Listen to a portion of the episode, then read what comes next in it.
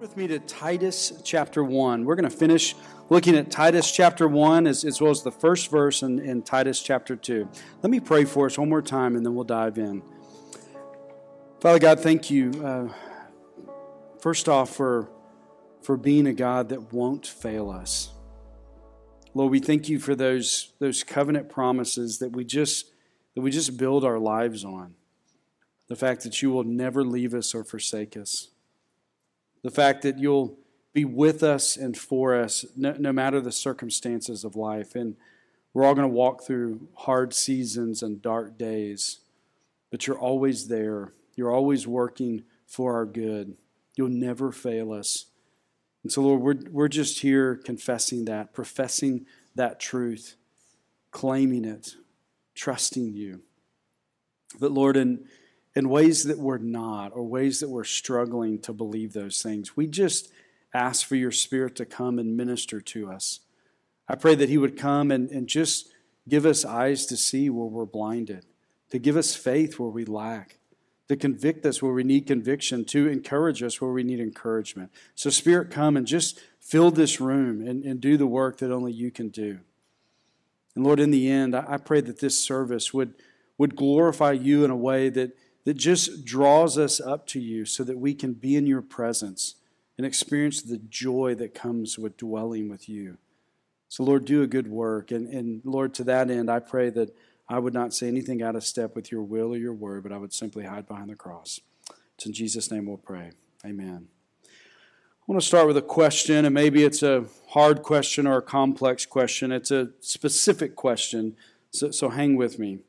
Here's my question should we allow someone into covenant membership into our church if they're living an unrepentant, sinful lifestyle, the, the sort that would require us to immediately step into a church uh, discipline process with them?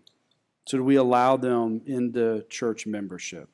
I, I asked that question to a group of, of young people this week, and in that case, I actually kind of named the specific sin uh, that would, would fit with that. But to my surprise, that discussion then went all over the place. Kind of to my surprise, I, I, I felt like they weren't able to effectively answer that question.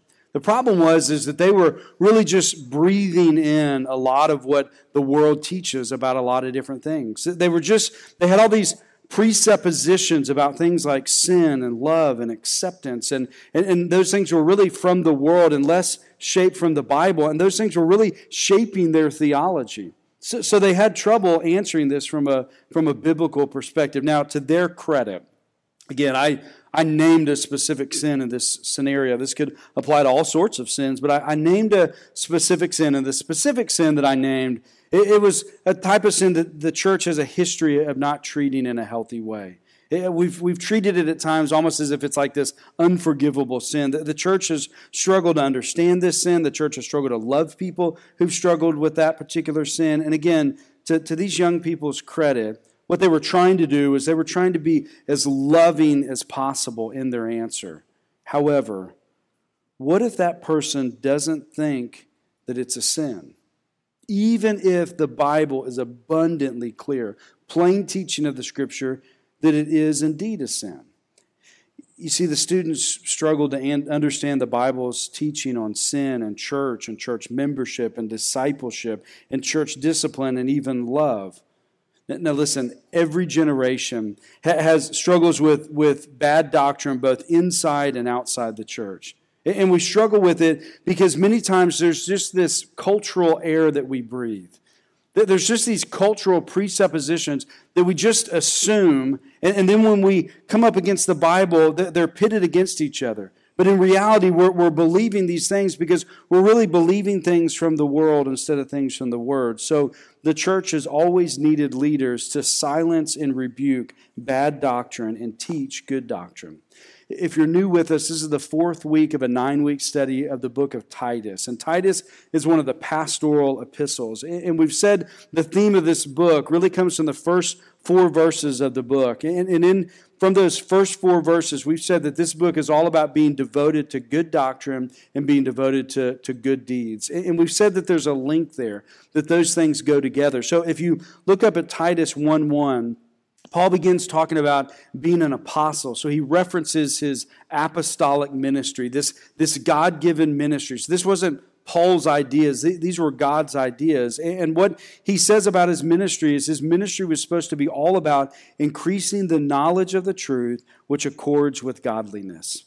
And so he sees a link there that, listen, what he felt like God was calling him to do was to uh, help people increase their knowledge of the truth but, but in a way that actually led to their godliness. So he didn't split out kind of the speculative stuff from the practical stuff. He saw how they went together. And, and they go together in a very similar way to the call that Jesus gives his disciples in the Great Commission. That, that first week, or we, we saw that comparison between Matthew 28 19 and 20, where Jesus told his disciples to make disciples. And then he explained how by teaching them. But, but he went on to say, teaching them to obey all that I've commanded. So, what the disciples were to do, their commission was to go make more disciples. And the way that to make more disciples is they were to teach, but they were to teach uh, specifically that they were to obey all that Jesus had commanded them. Therefore, churches and church leaders are given to you in order to explain and apply good doctrine to your life.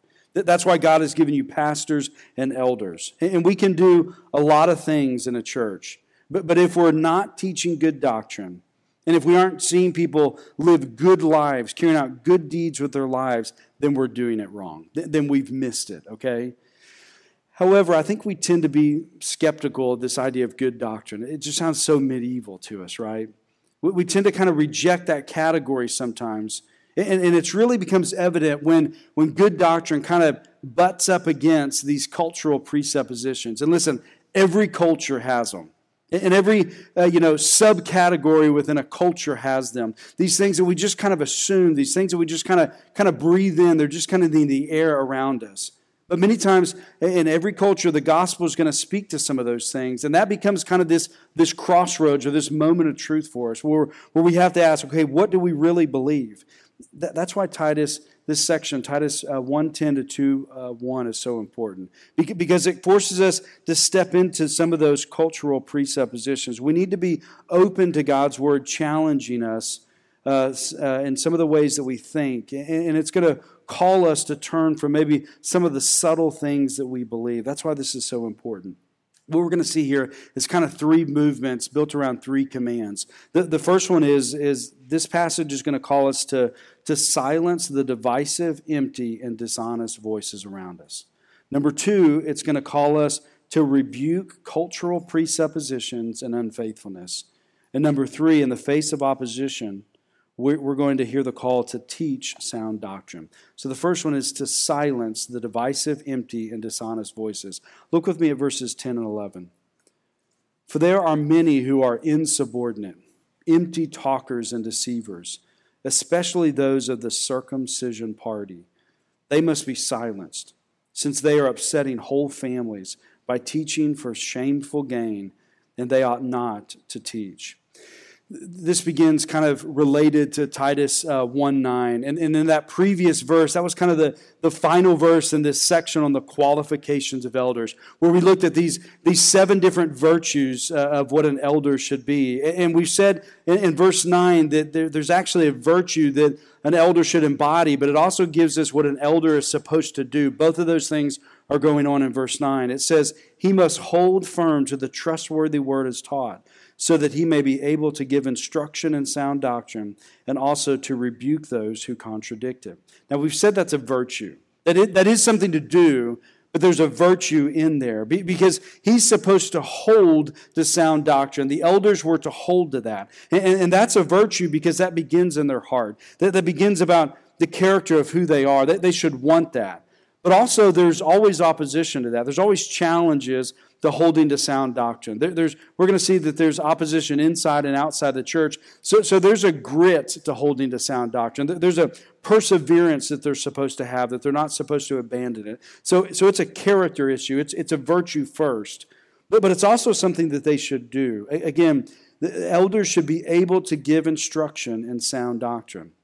In other words, what elders are supposed to be doing is they're supposed to be teaching you. That, that's their main role in their life is to give you instruction on good doctrine. That's, that's the main reason why God has given you pastors and elders. Titus 10 and 11, it now gives the, the reason that we have these pastors or the reason why they're supposed to be teaching us good doctrine. Look again at verse 10. For there are many who are insubordinate, empty talkers, and deceivers, especially those of the circumcision party. Verse 10 is the problem. This is why we need elders. This is why we need them teaching. These guys, there's always going to be guys around you who are making a lot of noise. And the elders are supposed to speak into that. Now, look, throughout the history of the church, there's always been those voices that are d- divisive, that are empty, that are dishonest. There's always been false teachers. There's false teachers today. Maybe you've had experiences with them. I, I, I believe that I was in church at one point with someone who, who is uh, what Jesus would call a wolf in sheep's clothing. He was someone that I think was falsely presenting himself as a Christian leader for the purpose of causing division in the church. This happens today. The, the counselor Dan Doriani says that, that often these false teachers, they, they fly under false covers, such as seminary professors who sign a pledge to uphold biblical inerrancy and then proceed to undermine the Bible in their classrooms. Listen, that, that was in our denomination seminaries in the 60s and 70s and 80s. That, that this stuff still happens today. But let's unpack the noise a little bit. He kind of he does four things here. First off, he says these voices are insubordinate. They're rebellious. They're, they're disobedient. They're refusing to submit to the authority uh, uh, of the word. These types of voices, they, they produce division in the church. So when that happens, they're, they're attempting to peel off people from orthodoxy into faithfulness. So they're divisive. Second, these voices were empty or they were idle talkers. Now, now the, the, Greek is a little bit different than the English here. In the, in the English, when we think of these people, maybe if you remember the old movie Slackers, where they just kind of in a lazy way, these guys just kind of mosey around Austin, just talking about weird stuff, and, and they just talk about ridiculousness the whole time. They, they're idle talkers. There's an emptiness to it, to it. There's a there's a laziness to it. But in the English, we just kind of giggle at it because it's these guys over here in the corner, and they don't really affect everybody else. That's the difference between the Greek and the Greek there, there's a futility to their thoughts and to their words, but it affects other people. And, and that's why Paul raises it here that these voices, they were, they were leading the sheep away because of their sarcasm and their unfaithfulness. It was leading people to, to spiritual apathy. But, but number three, these voices were deceptive. Now, listen, things, not only were they untrue, but sometimes things can be accidentally untrue. You, you're probably like me, you've probably accidentally held things that were positions that were untrue, but that's different than what's going on here. They were intentionally untrue. They knew it was false, and they were trying to lead people astray as a result of it. They were deceptive. But fourth, these voices were somehow related to the Jewish circumcision party. Now, now, if you remember the book of Galatians, there's, there's probably, you know, you're probably thinking Galatians right now because this is the problem that was going on in Galatians. You, you had these, these Jewish leaders that were saying, yeah, you, you do need to believe in Christ, you do need to believe what he did on the cross, but you need to add to that. You, you're, it's important for you to have good works as well for you to be justified. Paul references this in Galatians 2 15 and 16. He said, We ourselves are Jews by birth and not Gentile sinners. Yet we know that a person is not justified by works of the law, but through faith in Jesus Christ. So we also have believed in Christ Jesus in order to be justified by faith in Christ and not by the works of the law, because by works of the law no one will be justified. That's what they were teaching falsely. So, so they were teaching a legalistic gospel. Be good and then you'll be justified. So Paul's directly re- rebuking this teaching that says, listen, the cross was insufficient. You, you need something more. We, we understand that the cross was sufficient. We don't need anything else. We don't have to perform all these good works in order to be right with God. So they were insubordinate, they were empty, they were deceptive voices, and they weren't preaching a gospel of grace alone and faith alone. So the solution, that's the problem, but the solution is found in verse 11. If you look again at verse 11, he says for them to silence these voices. He says they must be silenced, since they are upsetting whole families by teaching for shameful gain, and they ought not to teach. Silence is a strong word. It means to muzzle or, or bridle or, or keep someone from speaking. The, the, the problem is the noise of the, of the bad doctrine, all these voices spreading bad doctrine around. And the solution is, is to silence them. What, what does that mean? What does it mean to silence insubordinate, empty, deceptive, legalistic voices? Well, a couple of things. First, I think it means to take away the mic. Like, listen, just because someone is smart or says they're a Christian or, or has a best selling book, or maybe they're in some sort of leadership position, like maybe they're a professor at a seminary, that doesn't mean that we should accept everything that they say. Our elders are very protective of what's taught in this church. They're very protective of this moment, like the people that we bring in from the outside to teach. So like, like, like doctrine matters, and, and we're very protective of that. Like, like we, there's all sorts of voices around us, and we shouldn't just accept every voice that claims to be Christian or someone who is, who is famous. We need to be careful about elevating false teachers. Listen, if you find out that someone is divisive or, or that they're uh, teaching empty things or deceptive things, take away the mic. Like by purchasing that book from, from someone, are, are you funding false teaching? And listen, I'm in the camp like Spurgeon. I just read everything, okay? But somewhere in there, there's a line, right? Like, should we be buying books from people who are false teachers? Or, what about recommending a podcast? Like, if there's a podcast and it's false teachers, should we recommend those podcasts to people? But second, it means to rebuke those voices. Christian leaders have this key role to explain why false, uh, why false teachers are teaching bad doctrine. Like that's that's the point of pastors and elders. And, and hear me, I think this is one of the most difficult things in ministry. It's difficult if you're a pastor elder and you just don't like conflict. And I'm, I'm kind of I'm in that category. Like I, I just don't like running everybody down. I don't like speaking ill of anybody. Like it, it it's draining to me. Okay. But, but also, I think one of the challenges in this generation is, is uh, for local church pastors and elders is that sometimes you have these famous platform preachers that are false teachers and I've seen a lot of lay people that, that give more credibility to them, give more authority them. They trust them more than their local church elders. Hear me.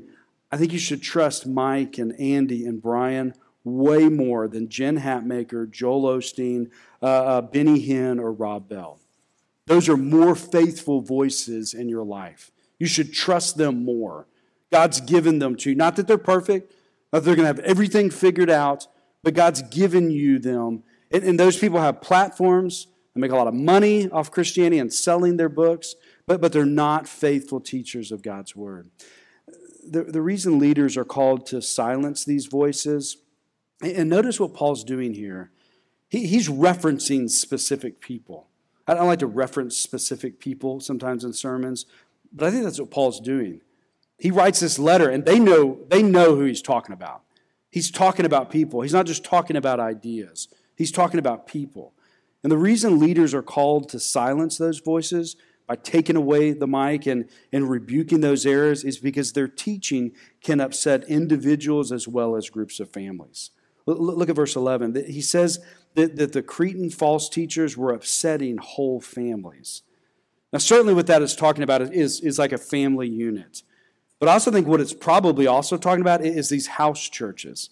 That, that this bad doctrine was like poison and, and it, it wasn't just poisoning individuals, it was poisoning groups of people, and, and likely entire churches. And listen, if you've walked with Jesus for a long time, you, you've seen this in people's lives, right? Like there'll be this bad doctrine that pops up. And like all bad doctrine, it's not unreasonable, it makes sense. And it's like you kind of get how they get there, and, and yet there's kind of a point there. But typically it's like throwing the baby out with the bathwater, and there's all these like false straw men that are throwing up, thrown up. But, but then you but then you watch that person's life. And what happens is, is, is and, and you can probably think of people in your life where a year later, five years later, 10 years later, they're not closer to the Lord as a result of embracing that false doctrine. They're further away. But before moving on, Paul questions the motives of these teachers. Notice what he says here that, that he believed that they were spreading bad doctrine for shameful gain.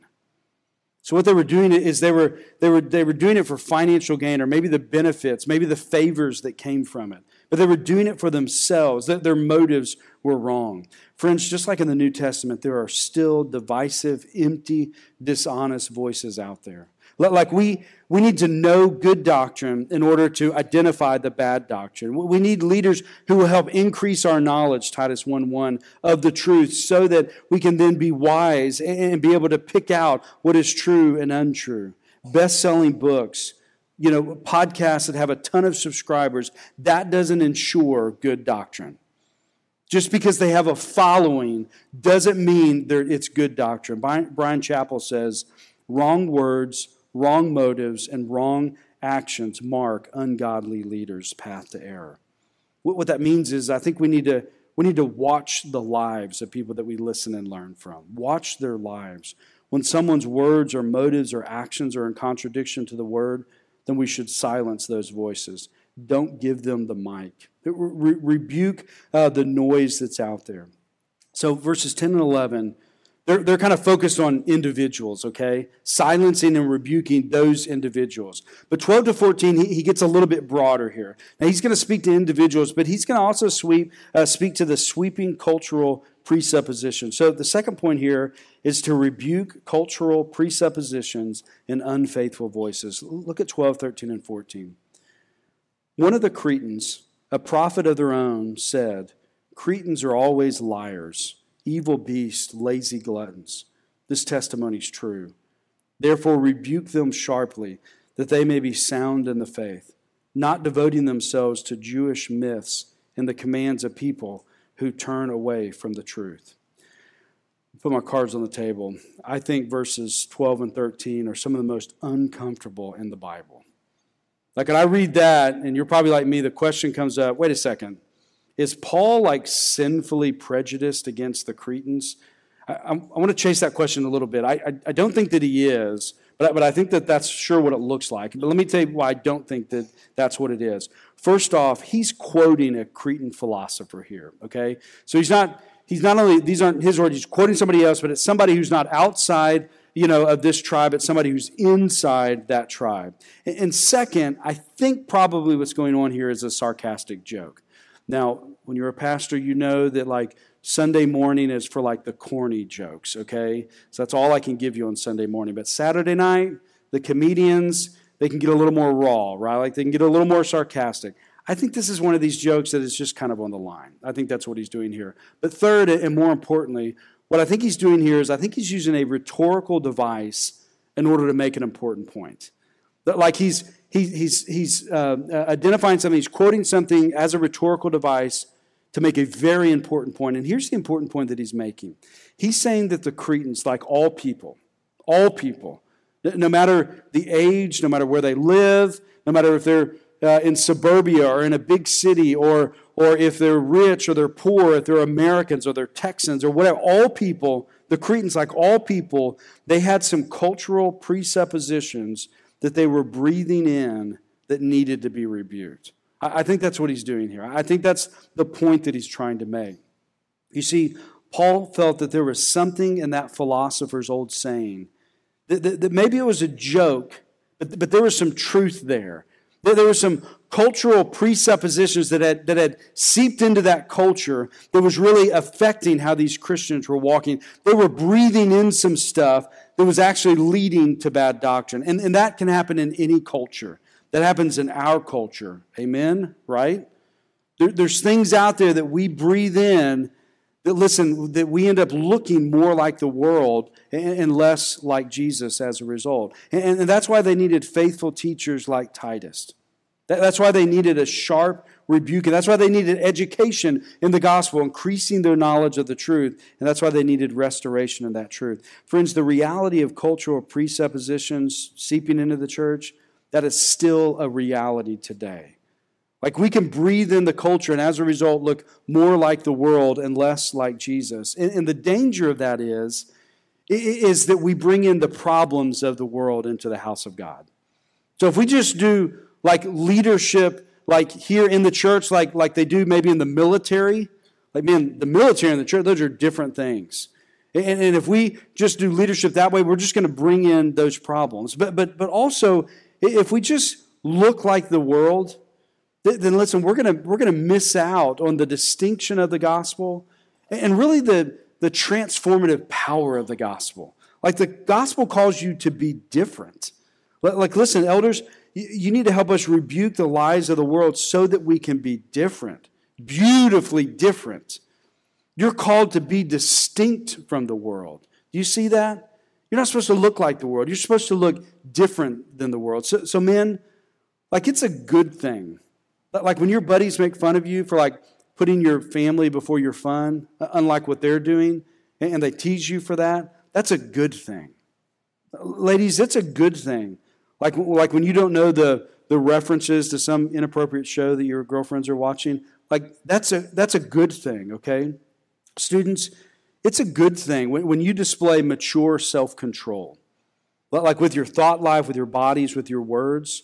That's a good thing. It's different, but it's good. And, and let me tell you why it's good.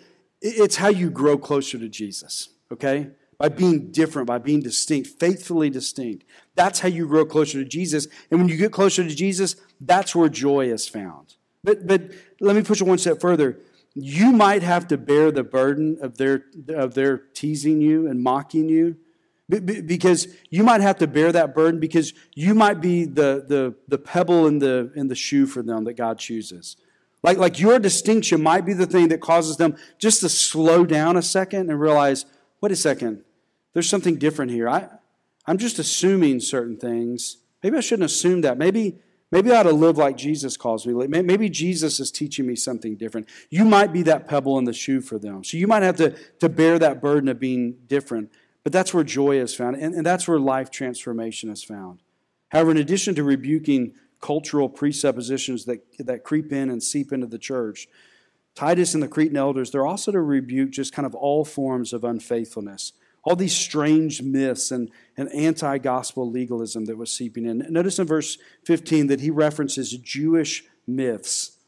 Now, probably what's going on there is some sort of kind of strange or weird combination between Gnosticism, which makes this hard break from, you know, from the physical self and the immaterial self, and, and, and Jewish, uh, like a Hellenistic Ju- uh, Judaism and so these things are, are just somehow probably brought in together. But, but the real point here is not the content of all that, but just to say that they were toying with weird and strange ideas. And we need to understand the, the themes and the emphases of the Bible, and we need to make those the themes and emphases of our teaching in our lives. In other words, if the Bible doesn't major on it, the Bible doesn't even speak to it, if the Bible is not consumed by it, we shouldn't be consumed by it. We we shouldn't chase these kind of weird ideas that are out there, and every generation has them. And there's always these strange things that float around. And, and, and, notice that he connects Jewish myths with, in verse 12, with liars, evil beasts, and lazy gluttons. So, so there's something dishonest about it. There's something evil about it. There's something strange about it. And, and these leaders were, were happy to, to sit around and discuss these things. You know, they, they were just happy to kind of like slackers, just floating around, wrestling with these strange ideas but really, what they needed is they needed the grit and the faithfulness of elders, just standing firm on sound doctrine. Not toying with all these other different things, but just staying focused on, on good doctrine and good deeds. And further, many of these leaders were also, no doubt, drifting into legalism. That, that's an aspect of the Jewish myths, is they're, they're drifting into these things, adding good works to the gospel of grace. Paul says in Colossians 2.22, if with Christ you died to the elemental spirits of the world, why, as if you were still alive in the world, do you submit to its regulations? What he's saying there is you've died with Christ. Amen? That's the good news of the gospel. You don't have to do anything else. You, you don't have to earn favor from God. You're not justified by something that you do because He's the one who has died. And you've died with Him. You're in Christ. So you don't need to add to it in any way. So, whatever these Jewish myths were, where they were adding to the gospel, they needed pastors and elders. They needed Titus to step into that.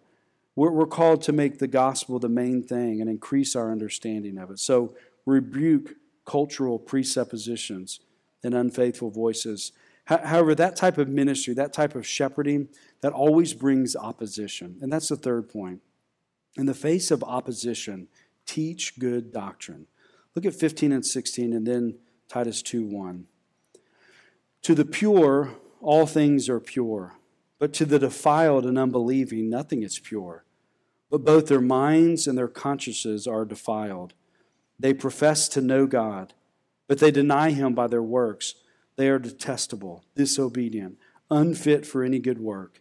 And then verse 1 But as for you, teach what accords with sound doctrine. Verses 15 and 16, this is just a statement of fact.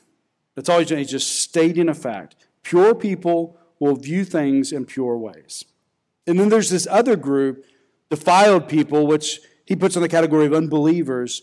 They're going to view things as unpure and, and unholy. And, and that's just who they are. This is just a statement of fact. So before Christ, we're all in bondage to sin. We're all in that category. And because of God's grace, he puts us in this different category. But the people that are still in that old category, they're just going to oppose what is, what is faithful. They're going to oppose what is pure. They're going to eh, oppose good doctrine. It's just inevitable. That's all he's saying. This is inevitable. It's just who they are. So, so when you face opposition as an individual or as a church leader or as a church as a whole, as, as you face that, just know that it's inevitable. Don't be surprised by it. It's just who they are. If, if you're holding an, a firm ethical position or a doctrinal position, because that's who you are as a Christian, you're going to catch opposition from because, again, that's just who they are. So until the glorious return of Christ, until he makes all things new, until he brings his kingdom and restores his kingdom, this is just what it's going to be, okay? This is just what it's going to be because that's who they are. So, leaders, verse 15 explains the nature of opposition. When you hear arguments against God or against the Bible or against the gospel that are outside the church, know that they're coming from defiled, unbelieving hearts.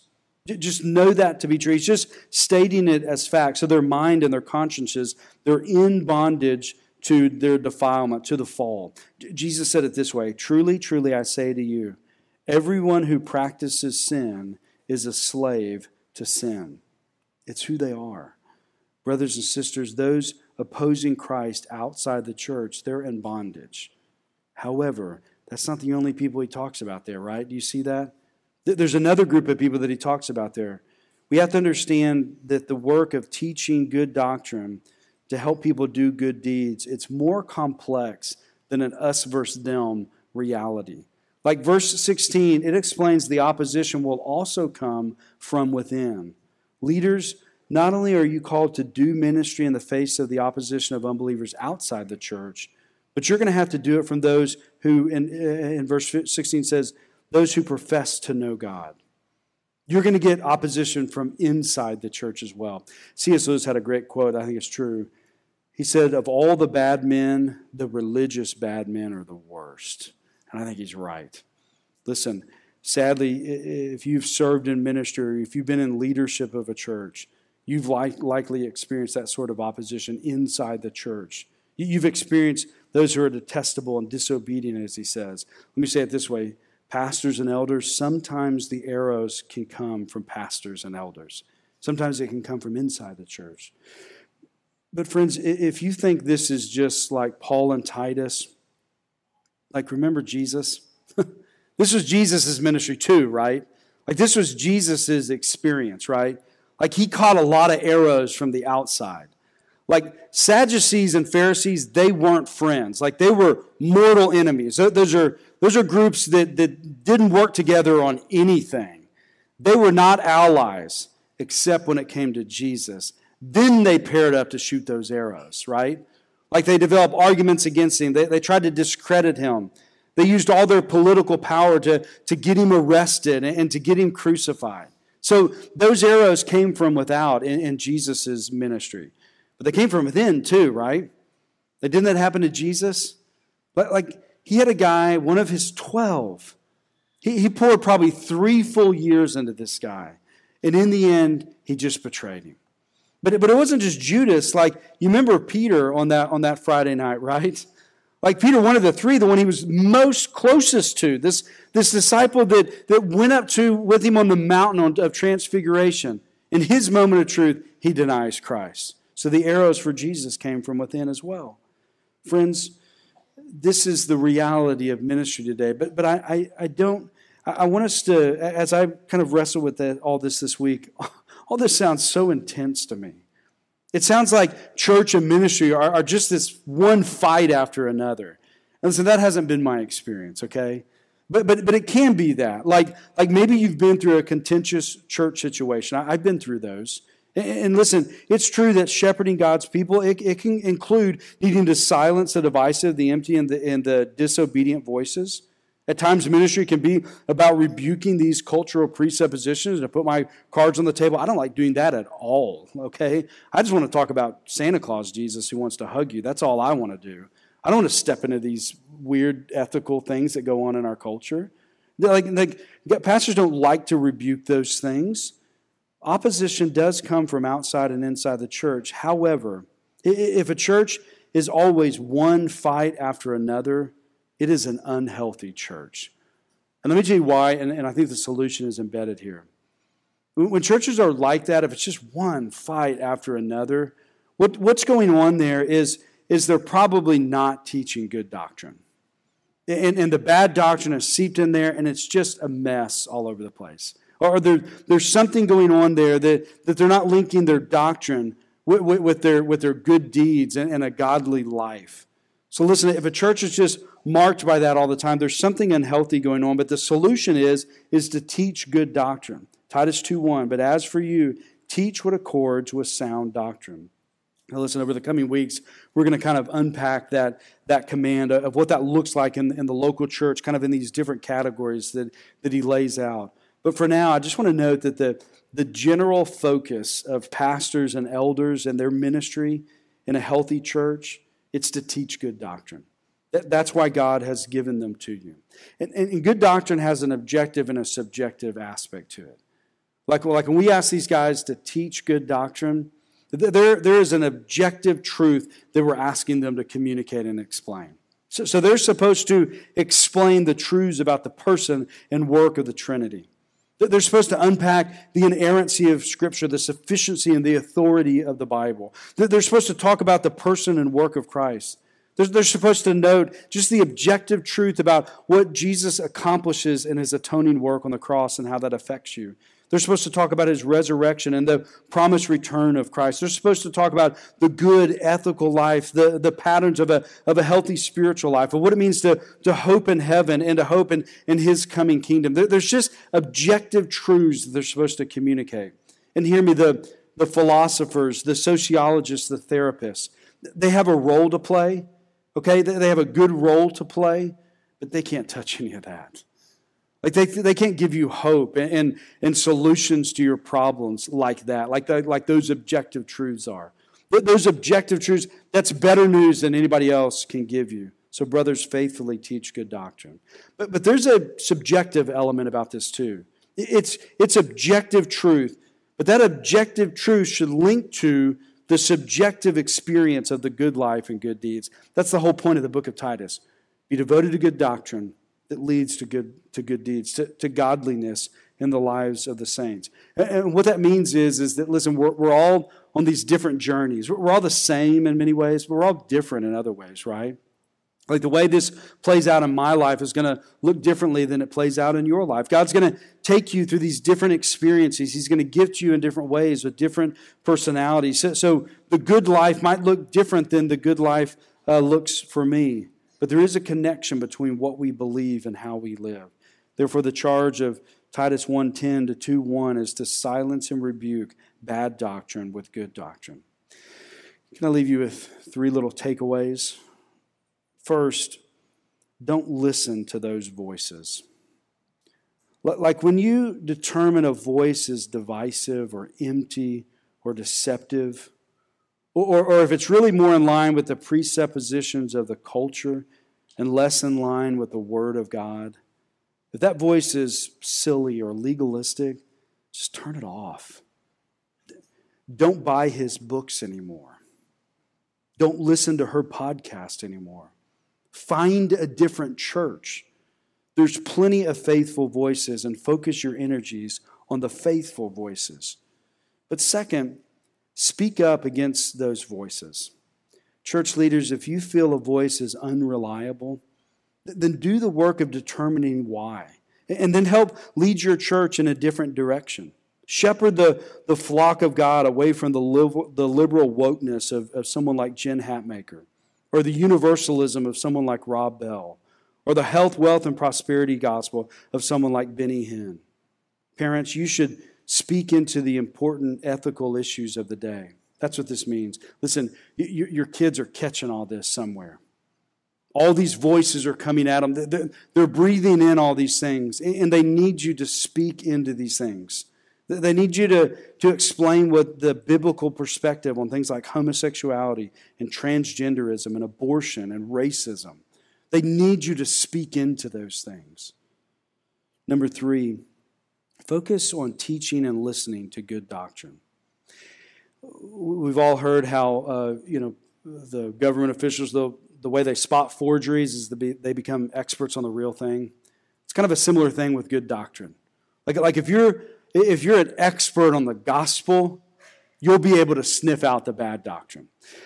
Romans 3 23 and 24 says, For all have sinned and fall short of the glory of God, and are justified by his grace as a gift through the redemption that is in Christ Jesus.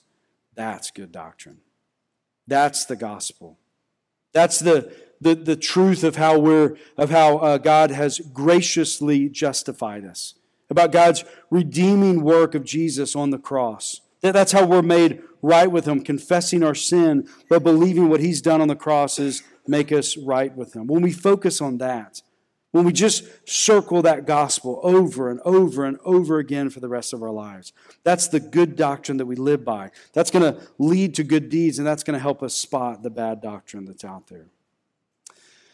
Let me return by going back to my question should we allow someone into covenant membership in our church if they're living an unrepentant, sinful lifestyle that would require us to immediately enter into church a church discipline process with them? The answer to that is no. And the answer to that is no, no matter the sin. It doesn't matter the specifics of the sin. If the Bible is clear on something and someone's not living according to that, then we shouldn't allow them into church discipline. Now, the understanding the why of the answer to that question, that requires a lot of good doctrine, doesn't it? That sounds pretty harsh. That sounds pretty unloving. But that's only if you don't understand what the church is, the nature of the church. Like, in order to understand that issue, you have to understand what the Bible teaches about church membership and how that's a different category than, people who uh, attend a church. But let's be abundantly, abundantly clear. Everyone is welcome through, uh, uh, through the doors of this church. Everyone is welcome here. We want everyone, no matter what they believe, no matter what they were doing last night. We want everyone here to hear the good news of the gospel. But an attender, that's something different than a covenant member. Like, like a covenant member who's one who has trusted in Christ for their salvation. And they've professed that by faithfully following what Jesus did and what Jesus calls us to, which is to be baptized. And then to live in this community faithfully, not perfectly, but faithfully with other Christians in their lives. That's a different thing than someone who just floats in, right? The answer to my very practical question requires very careful understanding on the nature of sin, as well as what sin is and what sin isn't, right? Like, we need to understand what sin is and how we're supposed to respond to it. Like, answering my question, it requires good doctrine that teaches that we all still experience the lingering effects of sin. Like, if you hear my question, you say, Well, I'm not a member. That sounds pretty judgmental. I, I don't want you to think that covenant members of the church don't struggle with the lingering effects of sin. that, that, that's, that's bad doctrine if you believe that. Good doctrine is, is that Christians struggle with the lingering effects of sin. But, but some fight it. And some give into it. And some, even worse, they label what the Bible clearly says as sinful, they label it as virtuous. And, and that's a different thing, right? Some even go so far as turning what is sinful into an identity and a lifestyle. That's very different from the one who clearly understands their struggle is sinful and is doing what they can to fight against it. That's a different thing, right? And that's an important discipleship issue that comes up when we talk about church discipline. And finally, my question requires us to understand what is church discipline? What it is and what it isn't. Again, everyone is welcome to the doors of our church. However, a, a, a church is unhealthy if it never does church discipline. It's unhealthy because it means the leaders of the church are not really shepherding. They're putting on a show, they're gathering a crowd, but they're not really making disciples. They're not really getting into the lives of people. But, but let me take the other extreme. A church that is always doing church discipline, I think they're probably unhealthy too. Like there's probably this kind of culty, nitpicky thing that they're doing, or they're just not teaching good doctrine and everybody's a mess all over the place. So if you're never doing church discipline, there's a problem. If you're always doing church discipline, there's a problem. Our church needs a bunch of faithful Titus like leaders. That's what our church needs. Our, our, small groups, they need friendships that are willing to do the loving work of caring for souls. Our, our, our homes need mothers and fathers who are willing to lovingly raise their kids in the Word of God. Friends, what I want you to take away from this passage is, is that ideas have consequences. And bad ideas lead to bad consequences. So don't be apathetic about bad doctrine. It really upsets real people, is what Paul was saying. So, leaders, silence and rebuke bad doctrine inside and outside the church by teaching good doctrine that leads to good work. Amen? Let's pray. Father God, I thank you for this passage. And, and there's a weight to this passage. I, I've, I've grown up in the South, I've grown up in Texas. And being critical of anybody, it, it just comes off as rude. There's a rudeness to this passage.